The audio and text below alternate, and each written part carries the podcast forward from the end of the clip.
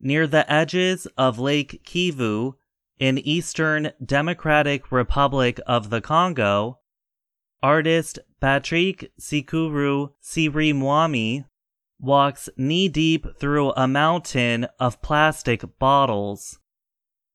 He gathers as many as he can carry into a large container.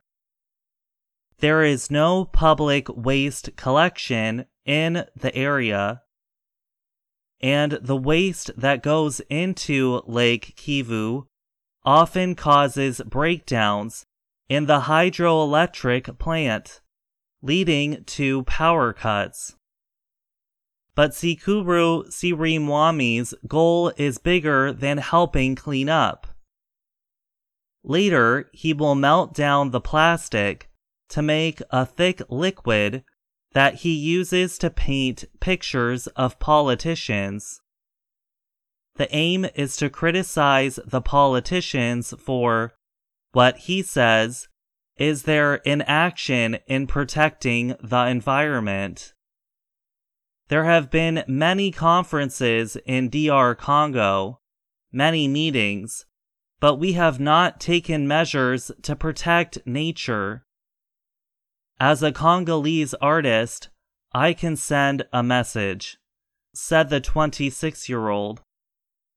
Recently, the artist's pictures of politicians were shown at a cultural center in his hometown, Bukavu. They included independence leader Patrice Lumumba to current President Felix Tshisekedi.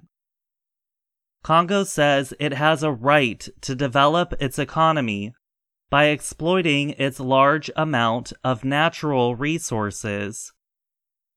It has come under criticism for selling oil exploration rights in the world's second biggest rainforest.